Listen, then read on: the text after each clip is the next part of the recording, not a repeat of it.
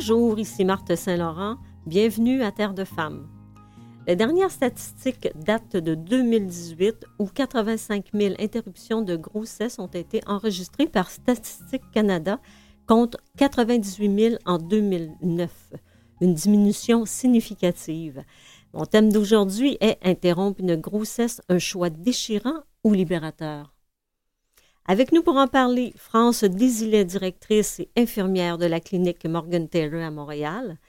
Et nous débutons l'émission avec Ophélie Chabot, superviseur dans une institution bancaire qui vient nous parler de son interruption de grossesse qu'elle a subie à l'âge de 19 ans.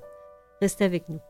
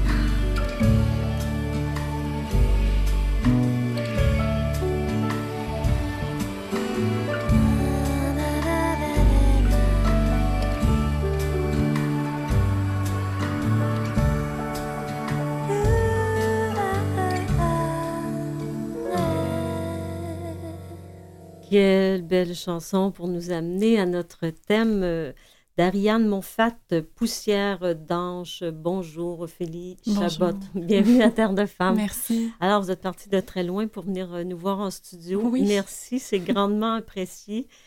Donc, euh, vous êtes superviseur dans une institution financière et vous êtes âgé de 21 ans. Oui. Et à l'âge de 19 ans, vous avez subi une interruption de grossesse. Est-ce que vous aviez un conjoint permanent à l'époque? Oui, en fait, euh, je débutais une relation avec Mhm. mon copain de l'époque, donc euh, je suis tombée enceinte après un mois de vie commune. D'accord. Et euh, comment on se sent quand on est enceinte et qu'on on ne- on n'est pas prête, on, on ne désire pas avoir un enfant? Qu'est-ce que- Qu'est-ce qu'on ressent? C'est assez chamboulant parce que on voit tous les changements qui arrivent à notre corps. Mhm. Donc, non seulement notre corps change, mais notre, euh, notre mental change beaucoup. Et c'est, très beau. C'est très beau à vivre, Mm. même si euh, j'ai pris la décision d'interrompre la grossesse. J'ai, euh, j'ai adoré l'expérience malgré le fait que je me suis débarrassée de ce bébé-là. Mhm. Donc, Oui. Mais est-ce que la décision s'est imposée ou vous, vous avez réfléchi ou est-ce que vous êtes imaginé euh, mère euh, avant d'arriver à décider d'interrompre la grossesse? Est-ce que vous avez envisagé de garder l'enfant? non, j'ai pas envisagé de garder l'enfant. C'était clair. pour moi que, que je ne pouvais pas m'occuper d'un enfant, ni moi, ni lui. Mhm. Donc, j'avais 19 ans. Euh, je n'étais pas aux études, mais j'avais plusieurs projets d'études par contre.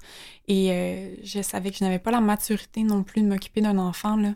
Donc, euh, ça n'a pas été un choix nécessairement à faire. Je veux dire oui, mais c'était un choix évident à Mhm. faire. C'était une évidence, ça s'imposait. Oui, exactement. Et votre conjoint, comment lui réagissait? Mon conjoint, il a vraiment été parfait pour la situation. Euh, il m'a épaulé tout au long de, de cette épreuve-là. Mhm. Il a été avec moi au moment de l'opération. Euh, c- oui, on a pris la décision ensemble, mais ça a été commun, puis il n'y a pas eu de débat. Est-ce qu'on va le garder? Est-ce qu'on s'en débarrasse? C'était juste, Mhm. On s'en débarrasse. Qu'est-ce qu'on peut faire pour s'aider entre nous pour passer au travers de cette épreuve-là? Mhm. Oui. Là, vous dites on s'en débarrasse, c'est un gros mot. C'est euh, comme ça que vous le sentiez?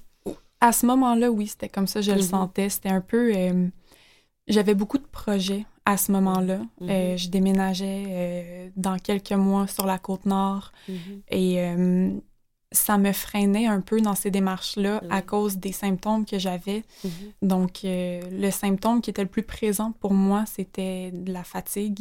Oui. Donc, je, je n'arrivais pas à rester debout plus que 15 minutes. Oh, oui. J'étais vraiment épuisée, là. Mhm. Et donc, euh, ça m'empêchait beaucoup de faire ce que j'avais à faire pour partir. Donc, c'est sûr que sur le moment, c'était un peu comme, OK, quand est-ce que, sais, je le garderai pas de toute façon. Mhm. C'est juste douloureux pour moi de Ouais. l'avoir en moi, sachant que je ne le garderai pas. Ouais. Donc, oui. Et votre conjoint non plus n'a pas envisagé de le garder? euh, Non. Donc, vous, aviez, vous étiez bien alignés tous les deux sur ce qu'il fallait peut-être faire. oui. C'était c'était un choix, puis en même temps, euh, comme vous aviez l'impression que c'est ça qu'il fallait faire, ça devenait moins un choix. Est-ce qu'on peut dire Oui. ça comme ça? Oui, absolument. Et euh, qu'est-ce que- est-ce que vous en avez parlé autour de vous? Vous avez gardé ça secret? Au début, je voulais pas trop en parler. Euh, donc, quand j'ai appris la nouvelle, c'était vraiment un événement que je voulais vivre seule avec mon conjoint. Mhm. Donc, j'en ai pas parlé tout de suite. Euh, j'en ai parlé à ma mère, Oui. qui a été euh, excellente, qui m'a supportée tout Qu'est-ce au qu'elle long. vous a dit? Elle m'a dit que peu importe ce que je décidais de faire, elle allait m'aimer et qu'elle allait me supporter Mhm. et que c'était mon choix. Donc, euh, Et au niveau des valeurs familiales, Oui. euh, il y avait personne qui était anti-interruption de grossesse? non, j'ai vraiment eu une, une énorme chance. Est-ce que vous croyez que vous en auriez parlé si vous aviez su, su que la position de votre mère était aux antipodes? Parce que c'est vrai Mm. que dans les familles, euh, il y a beaucoup, euh, selon les croyances religieuses ou se- selon les valeurs, l'éducation transmise d'une génération à l'autre, c'est pas accepté partout. Est-ce que, Oui. vous, est-ce que vous en auriez parlé quand même parce que vous aviez euh, le besoin d'en parler à votre mère? j'avais ce grand besoin-là d'en parler à ma mère. C'est dur à dire parce que j'ai toujours eu une excellente relation avec ma mère. Je lui ai toujours tout dit par rapport à moi. Donc, euh, c'était évident que j'allais y en parler. Mais c'est sûr qu'avoir su qu'elle n'aurait peut-être pas accepté ce choix-là, non seulement elle, mais mon père aussi, euh, mes amis, euh, j'aurais peut-être gardé ça beaucoup plus secret mm-hmm. que maintenant. Maintenant, je veux dire, ça me dérange pas d'en parler publiquement, ça me dérange pas de venir ici pour en parler. Mm-hmm. Et je pense que c'est beaucoup grâce à mon entourage qui m'a épaulée tout au long de cette épreuve. Oui. Est-ce que vous avez, euh, est-ce qu'il y avait un choix entre aller à l'hôpital ou en clinique? Il y avait un choix à faire, oui. J'avais le choix de vraiment subir l'opération ou j'avais le choix aussi de prendre euh, un médicament, dans le fond, qui allait expulser le, mm-hmm. fœtus. Donc, euh, j'ai décidé l'opération parce que je considérais que c'était un peu moins pire pour moi à cause qu'on est on nous donne des médicaments, dans le fond, pour ne pas sentir, pour ne mhm. pas euh, vivre mentalement cette épreuve qui est quand même très, très chamboulante. Et je crois pas que j'aurais eu la force mentale pour euh, expulser mhm. par moi-même, dans le fond, par le médicament, en étant euh, consciente à 100 là. Alors, comment vous pouvez, comment vous pouvez expliquer que, en fait, le choix s'impose, mais en même temps, vous dites c'est quand même très déchirant. Dans quelle mesure, euh, dans quelle mesure on, euh, on peut trouver euh, aussi déchirant une intervention quand on sait qu'elle est bonne ou qu'elle est que c'est ça qu'il faut faire? J'ai réalisé en tombant enceinte et en prenant la décision de, de subir une interruption de grossesse qu'il y a le choix logique à mm-hmm. faire. Donc, je ne suis pas capable de m'occuper d'un enfant présentement, je n'ai pas les moyens, je ne suis pas à cet endroit-là dans ma vie présentement, mhm. mais personnellement, en tombant enceinte, j'ai eu une montée d'hormones et tout dans mon corps me disait de protéger cet enfant. Mhm. Tout me disait d'en prendre soin, de le chérir et d'aboutir, dans le fond, à terme de cette grossesse. Donc, c'était, c'était un peu un combat entre la raison et, entre, euh, et entre vraiment l'intuition, dans le fond, de mon corps qui me disait de le garder. Mm-hmm. Donc, en faisant l'interruption de grossesse par euh, euh, médicamenteux, comme on dit, c'est, c'est, moins traumatisant. Oui. Mm. oui, absolument. Et dites-moi, de quelle, de quelle manière vous avez traversé cette expérience-là par la suite? Je m'attendais honnêtement à moins bien la vivre que je l'ai vécue.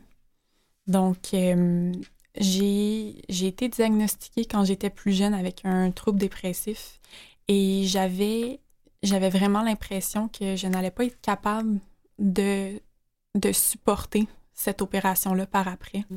J'avais vraiment, vraiment peur de, de, perdre les pédales complètement et mm. de, de chuter, dans le fond, là, dans, cette, euh, dans la déprime. Et au contraire, je me rappelle d'être sortie de la clinique et tous mes symptômes étaient partis. Je n'avais plus la fatigue. Ah non? Non, je n'avais plus mal au cœur. Je me sentais vraiment un peu libérée. Oui. Et honnêtement, ça s'est vraiment bien passé. Oui, j'ai eu de la peine, puis je l'ai pleuré, cet enfant-là. Oui. Mais... vous l'avez pleuré longtemps? non, pas très longtemps j'ai un peu. Euh, quand l'intervention s'est passée, oui. j'ai, euh, j'étais couchée dans mon lit après l'intervention. On doit rester là une heure, dans le fond, le temps de se remettre des médicaments. Et j'étais couchée là avec mon conjoint qui mhm. m'accompagnait. Et j'ai le souvenir, dans le fond, d'une jeune femme de peut-être 16 ans qui était sortie de la salle d'opération ah après moi et qui était toute seule mhm. et qui avait vraiment l'air euh, à terre, dans le fond, par rapport à, à, ce qui venait de lui arriver. Mm-hmm. Et euh, je me rappelle de l'infirmière qui était venue s'asseoir à côté d'elle, qui avait raconté une histoire, dans le fond, que dans les, dans les communautés autochtones, mm. quand une femme tombe enceinte, ils font une grande cérémonie autour d'un feu pour accueillir cette nouvelle âme sur Terre. Oui. Et quand une femme décide d'interrompre sa grossesse, ils font toute une grande cérémonie autour d'un feu et remercient cette âme-là d'avoir choisi le corps de la femme pour son parcours sur Terre. Et pour moi, ça a été, ça m'a tellement marqué. Oui. Et je me rappelle être sortie de la clinique en me disant que ce n'était qu'un au revoir Mhm. et que cet enfant-là, j'allais le retrouver plus tard. Mhm. Donc, euh, c'est pour ça, je pense que par après, ça s'est relativement bien passé de mon côté. Mhm. Ouais. Restez avec nous, on prend une petite pause puis on revient tout de suite.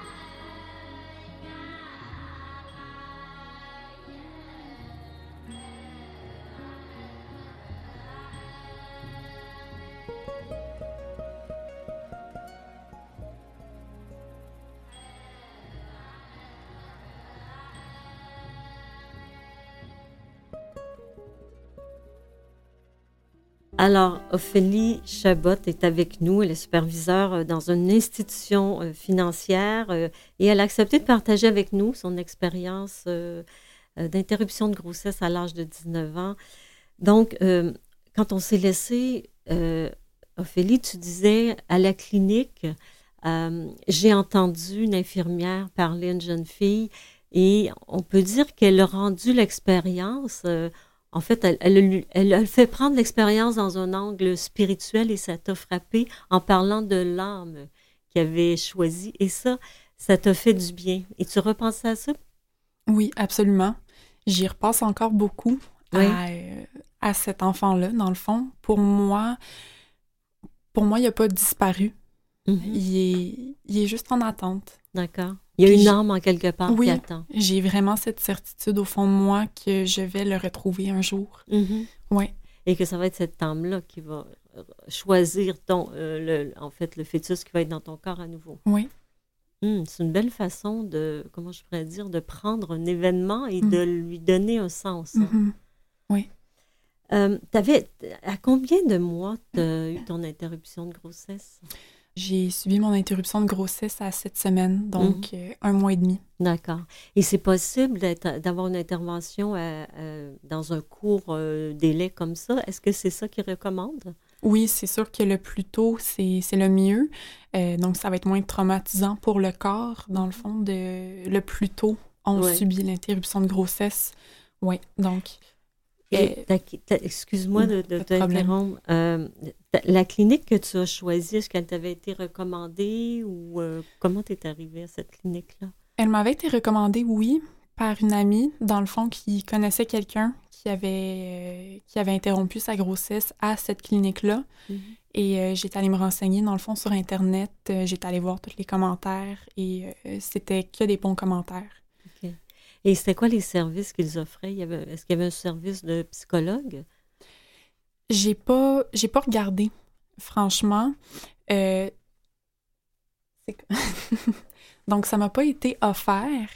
Euh, dans le fond, la seule intervention qui m'a été offerte, ça a été euh, la pose du stérilet à la suite de, de l'opération.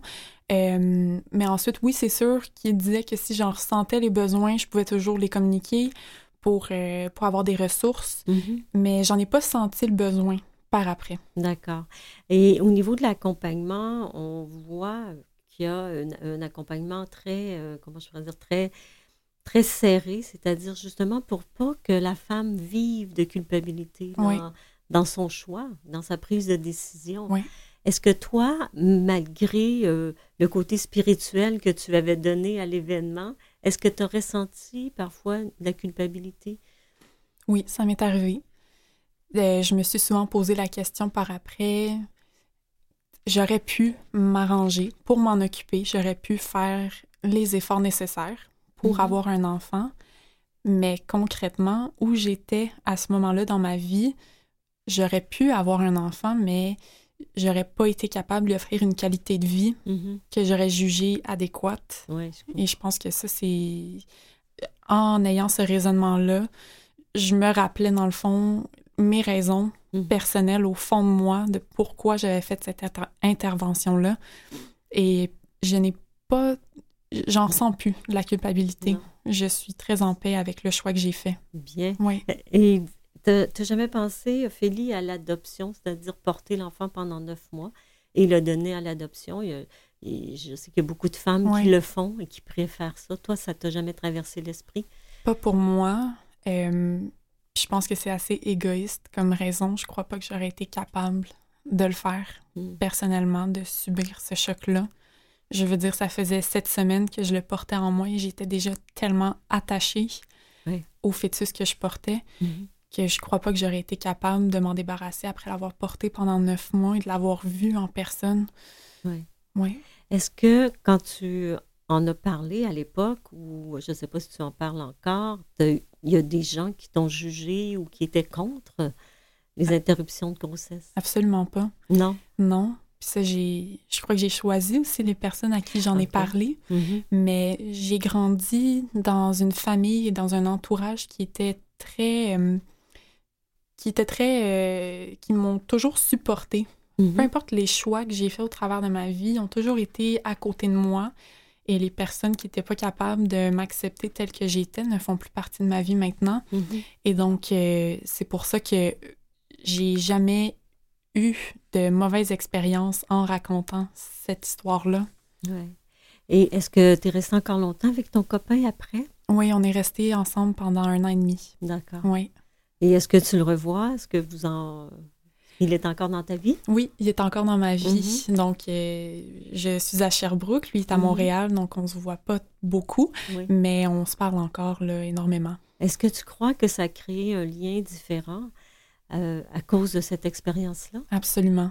Ça a comme solidifié plus cette relation-là? Oui, absolument. Je veux dire, après, après deux mois ensemble, on avait probablement la maturité d'un couple qui est ensemble depuis plusieurs mois. Mhm. Juste avec cet événement-là, c'est tellement fort, tellement concentré que oui, ça, ça a renforcé notre couple, je pense, de voir à quel point on pouvait s'épauler Oui. peu importe la situation, ça a fait en sorte là, que oui, on, on savait qu'on pouvait tout surmonter. Oui. Et après deux ans, est-ce que ton regard est différent sur ce que tu as vécu qu'il l'était à 19 ans? Je crois que je l'accepte mieux maintenant Oui. et je- crois que d'en parler encore à ce jour Mhm. m'aide énormément parce que je me rends compte qu'à force d'en parler, les seules réponses que je reçois, c'est t'es forte d'avoir fait ça, Mhm. puis c'est pas un choix difficile, puis tu pas- C'est un choix difficile. c'est un choix difficile à faire. Mhm. C'est très dur comme épreuve mentalement et physiquement. Mais d'en parler, c'est extrêmement libérateur. Ouais. Oui. Et si tu retombais enceinte euh, par inadvertance, parce que bon, euh, ça arrive des protections qui sont des euh, qui sont des défaillantes, est-ce que tu referais ce choix-là? J'en ai vraiment aucune idée. Non? Non, c'est sûr que je suis complètement ailleurs dans ma vie présentement. J'ai l'impression que j'ai une meilleure stabilité. J'ai un emploi qui pourrait me permettre là, d'avoir un enfant présentement. Je crois que je serais capable. Donc, c'est sûr que si j'avais à prendre cette décision-là, elle serait vraiment plus difficile à prendre maintenant. Parce que ça s'imposerait moins. Oui, c'est Mhm. ça. Donc, tu veux des enfants? Tu nous disais qu'il y avait une âme qui, oui, qui attendait. Tu veux des enfants? oui, Est-ce que tu sais euh, dans combien de temps? Je sais pas dans combien de temps. J'aimerais ça probablement avant la trentaine, donc euh, fin vingtaine. Je suis pas Mhm. prête tout de suite. Euh, je sais que j'en veux, mais je suis pas prête. Donc, euh, dans quelques années. Qu'est-ce que tu pourrais dire aux femmes qui ont traversé ou qui ont vécu euh, une interruption de grossesse pour, justement, si elles se sentent coupables Mhm. ou, si, ou si elles se sentent jugées? Qu'est-ce que tu pourrais leur dire? Que c'est c'est normal de se sentir coupable. C'est normal de s'en vouloir. Mais c'est pas. Vous avez pas besoin de vous torturer avec ça. C'est un choix personnel et la raison pourquoi vous prenez cette décision-là a de l'importance puis a sa raison d'être. Mhm. Puis je crois qu'au fond, il faut écouter son corps. Il faut s'écouter pour prendre cette décision-là. Oui, il faut s'écouter, mais après, c'est difficile aussi le jugement de. Oui. Il y a quand même des regroupements qui sont euh, pro-choix, Oui. Pro-vie. Donc, euh, c'est pas toujours évident. Puis c'est- ça reste souvent la, ça reste la responsabilité de la femme, hein, Oui, d'enfanter ou pas. oui. Je, je suis consciente de, de ces personnes-là qui sont pro-choix, Mhm. mais je crois qu'au final, ça reste une décision que la femme, seule la personne qui porte l'enfant peut prendre. Et je crois que c'est pour ça aussi je, je veux commencer mes études en travail social. Ah oui, dans l'espoir d'aider les femmes, donc d'aider les femmes qui ont passé au travers de cette épreuve aussi Mhm. et euh, de leur faire comprendre que c'est correct oui. et qu'elles n'ont pas à s'en vouloir de prendre cette décision tellement difficile à prendre. Quelle belle façon de redonner à partir de notre vécu. Oui. hein. Oui, Merci beaucoup, euh, Ophélie Chabot, euh, d'être passée nous voir à nos studios euh, depuis l'Estrie. merci à toi, Marthe. Alors, restez avec nous, on revient après la pause.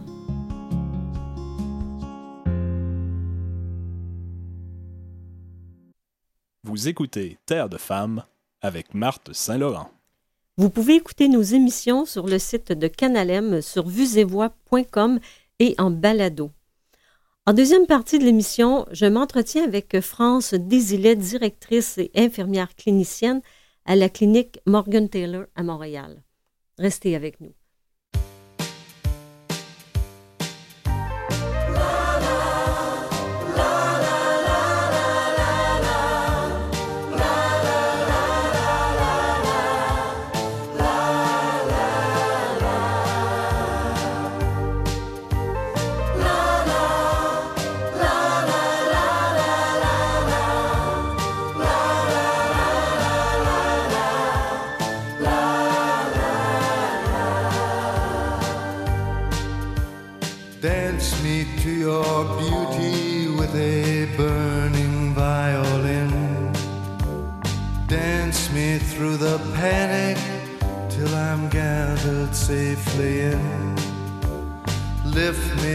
Like an olive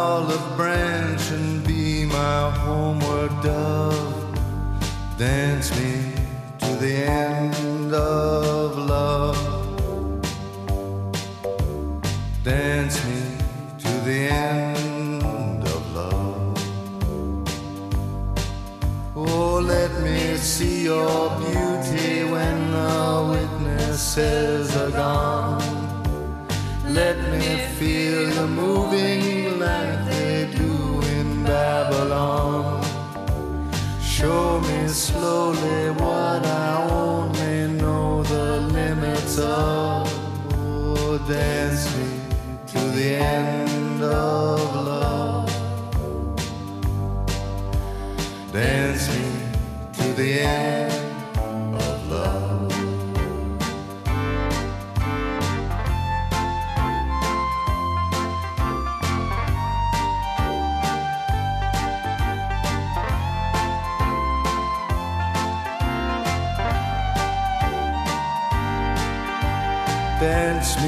the wedding now, dance me on and on. Dance me very tenderly and dance me very long. We're both of us beneath our love, we're both of us above. Dance me to the end of love. Dance me love. Dance me to the children who are asking to be born. Dance me through the curtains that our kisses have outworn. Raise a tent of shelter now, though every thread is torn. Dance me to the end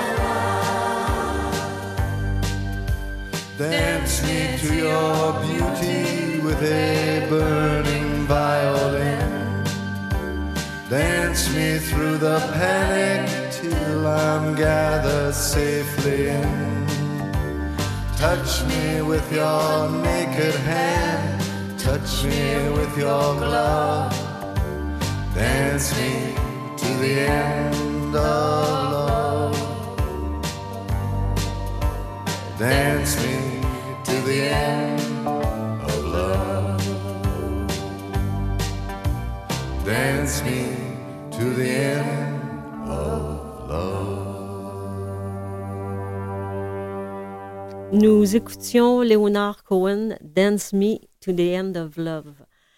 Alors, je rappelle le thème de l'émission d'aujourd'hui, interrompre une grossesse, un choix déchirant ou libérateur. Avec nous en deuxième partie d'émission, nous sommes avec Madame Désilet. Bienvenue à Terre de Femmes, Madame Désilet. Merci. Alors, êtes, dir- vous êtes directrice euh, et infirmière clinicienne à la clinique Morgan Taylor à Montréal depuis combien d'années? Depuis 17 ans. D'accord. Et vous êtes euh, directrice aussi depuis 17 ans? Euh, un petit peu moins, un an. Ça a pris un an. J'ai D'accord. commencé en tant qu'infirmière. D'accord. Et qu'est-ce qui vous a amené à les pratiquer euh, dans une clinique d'interruption de grossesse? Euh, je suis devenue infirmière sur le tard. Je pense que j'avais 34 ans quand j'ai obtenu mon diplôme en soins infirmiers. Et quand est venu le temps de me trouver un emploi, euh, j'ai vu l'annonce pour une infirmière à temps partiel à la clinique Morgan Tyler. Et ça m'a rappelé un petit peu euh, ma jeunesse comme telle, comme militante, euh, Ah oui? jeune militante dans, dans les, le mouvement pro-choix. D'accord. Donc, vous avez, euh, vous avez retrouvé euh, vos valeurs euh, en allant à cette En allant clinique? travailler dans ma nouvelle profession, exactement. Mhm. Et quels sont les services que vous offrez à cette clinique? Est-ce qu'ils sont différents des autres de notre clinique? Ben, ils sont différents.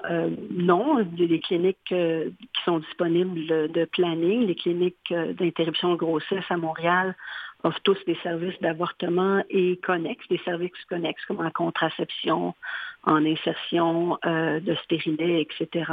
Mhm. Il y a des cliniques qui vont offrir euh, des services de gynécologie aussi. Euh, la note est concentrée sur l'avortement et la contraception. D'accord. Euh, Dites-moi, est-ce que vous faites une différence entre les deux termes, avortement et interruption de grossesse?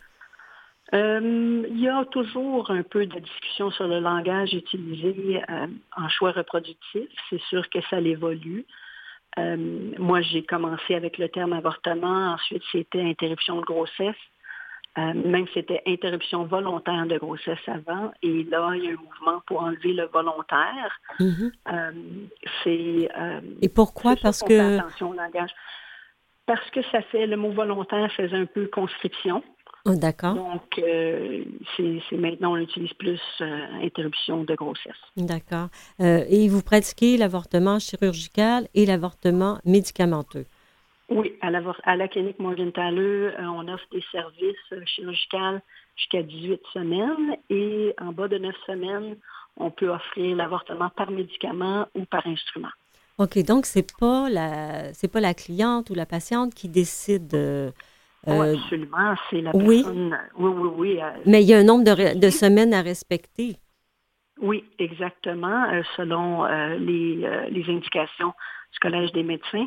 J'aimerais juste spécifier avant, si vous me permettez. Bien sûr. Je vais souvent utiliser le mot femme et c'est majoritairement des femmes qui obtiennent une interruption de grossesse. Par contre, je veux souligner qu'il y a une inclusion aussi. Ça veut dire qu'il y a des personnes non binaires, trans, qui peuvent euh, vouloir obtenir un avortement.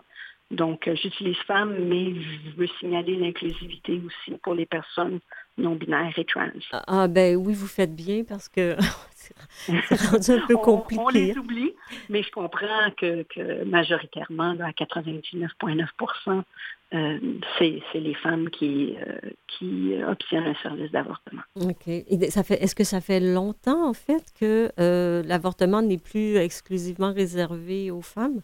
Ça fait combien d'années, à peu près, que vous voyez? Bien, ça? n'a jamais été exclusivement réservé aux femmes, mais je dirais depuis quelques années, on voit plus de personnes s'identifiant comme ne s'identifiant pas comme étant une femme. Et, quelle est la, quelle est la moyenne d'âge euh, des femmes qui consultent? C'est pas scientifique. Euh, je dirais euh, la moyenne se situe entre 26 et 28 ans, mais on voit des, femmes de tout âge entre de tout âge. Si vous êtes à l'âge reproductif et qu'une grossesse est possible, on peut vous voir. Mm. Je dirais entre 13 et, et 51.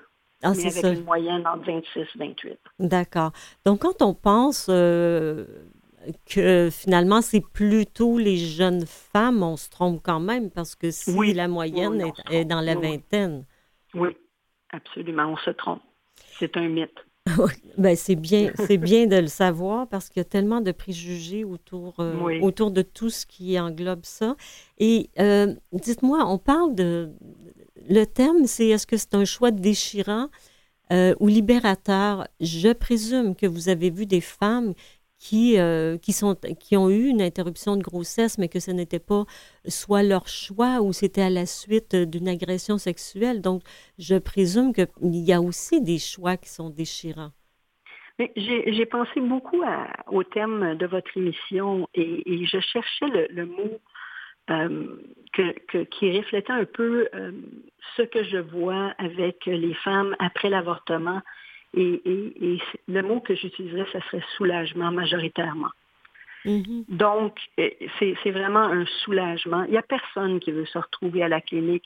Et, la décision est toujours difficile dans le sens que euh, ce n'est pas euh, l'idéal pour, pour les femmes d'avoir une grossesse non désirée. Parce qu'à la base, un avortement, c'est le résultat d'une grossesse non désirée. Mm-hmm.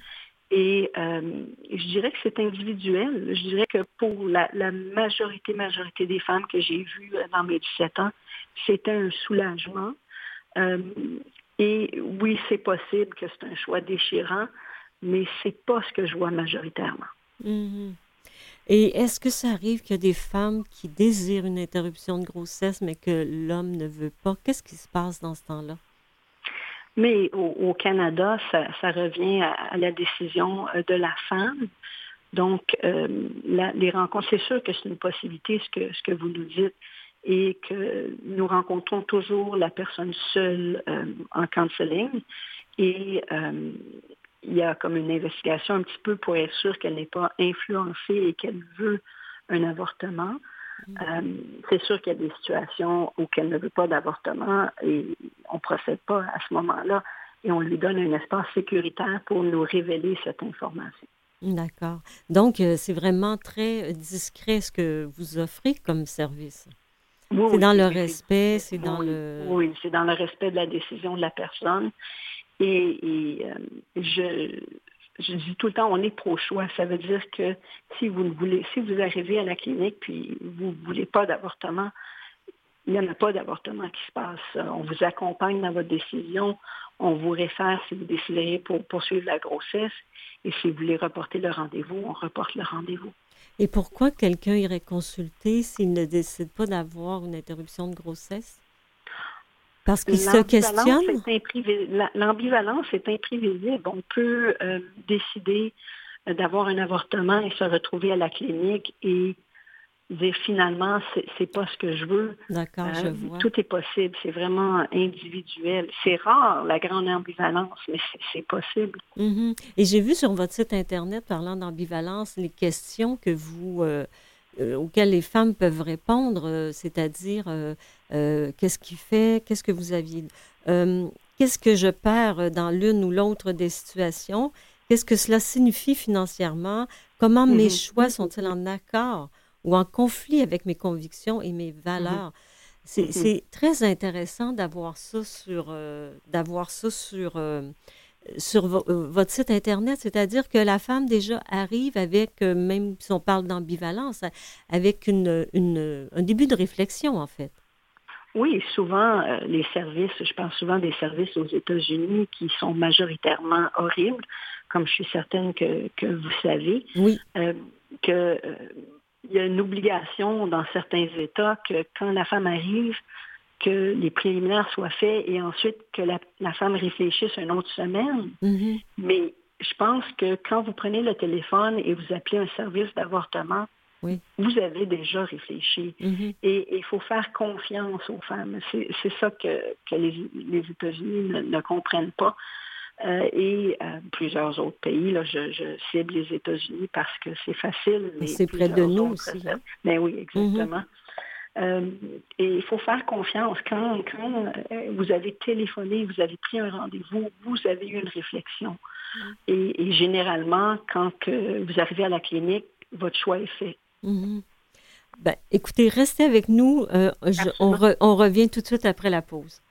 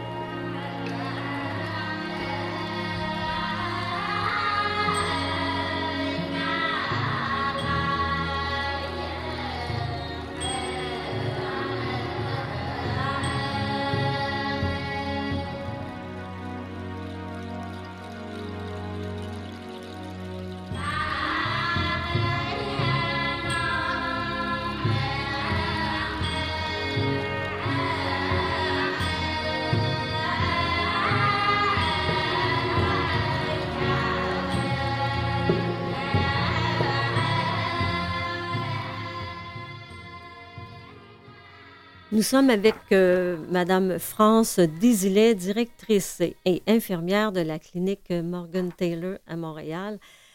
Madame Désilet, il y a une question en fait qui me vient parce que il y a, euh, on entend souvent parler des femmes qui, les, cas euh, de récidive, c'est-à-dire les mm-hmm. femmes qui utilisent l'interruption de grossesse à des fins un peu comme pour moyens contraceptifs, pour mm-hmm. toutes sortes de raisons.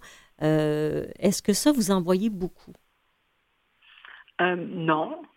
Euh, par contre, c'est une question qui m'est souvent posée et que je réponds, mais, avec difficulté dans le sens que je pense que c'est un préjugé, un mythe.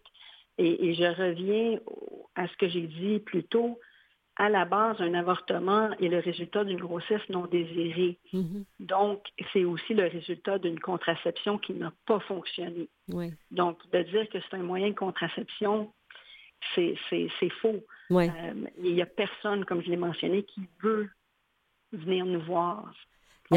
Il y a encore beaucoup de gens, euh, Madame Desilets, qui croient que les femmes qui euh, subissent des interruptions de grossesse, c'est parce qu'elles n'ont pas pris de moyens contraceptifs. Il y en a beaucoup qui pensent comme ça, malheureusement. Mais pas prendre de moyens contraceptifs, c'est aussi euh, un manque de contraception, dans le sens qu'il faut regarder pourquoi il n'y a pas eu de, contraception à ce moment-là.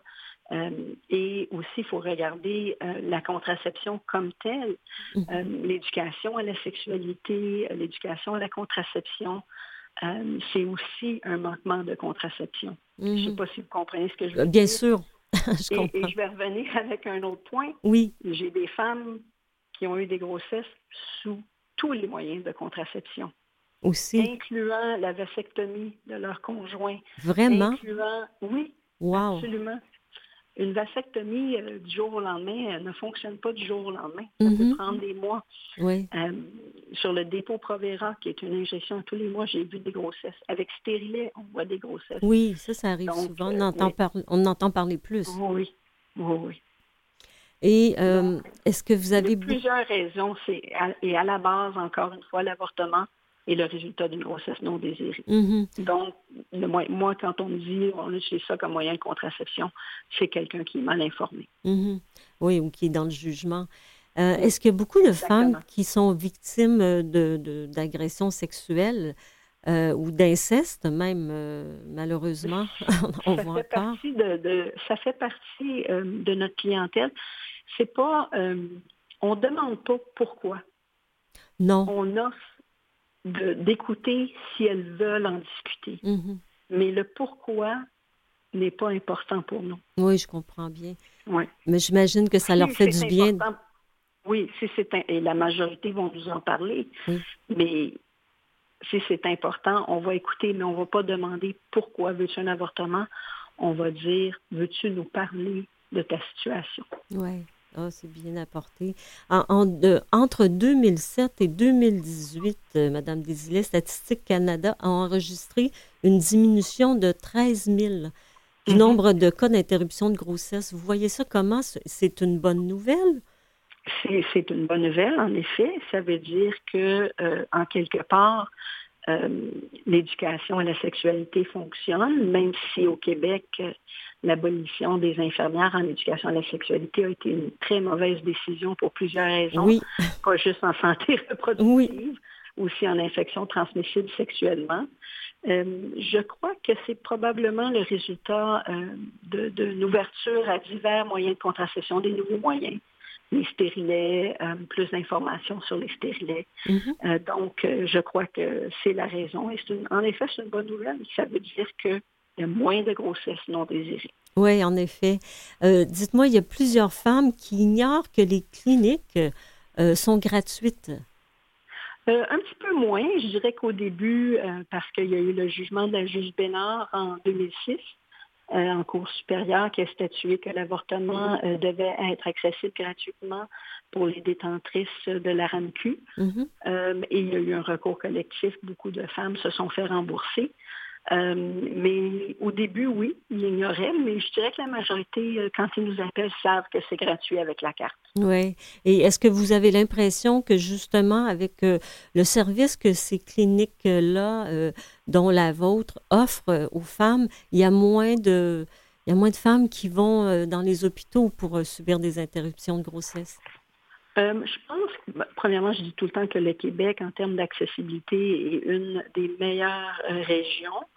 Euh, c'est sûr qu'il y a certaines barrières, là, mais, mais généralement, euh, c'est accessible dans, dans toutes les régions du Québec. Oui. Euh, et, et je dirais que majoritairement, les services, qu'ils soient en hôpital, en CLSC, en clinique ou dans les cliniques de femmes, les OBNL, sont, sont excellents. Et c'est vraiment une question de choix, une question de d'information où que la, la femme ou la personne va décider d'aller. Excusez-moi, je perds extrêmement la voix. Oui, il n'y a pas de souci, on vous entend bien quand même. Parfait. Alors, il y a- Euh, donc, oui. oui, allez-y. Je pensais que vous Donc, aviez euh, terminé. c'est- c'est le choix d'aller en clinique ou pas.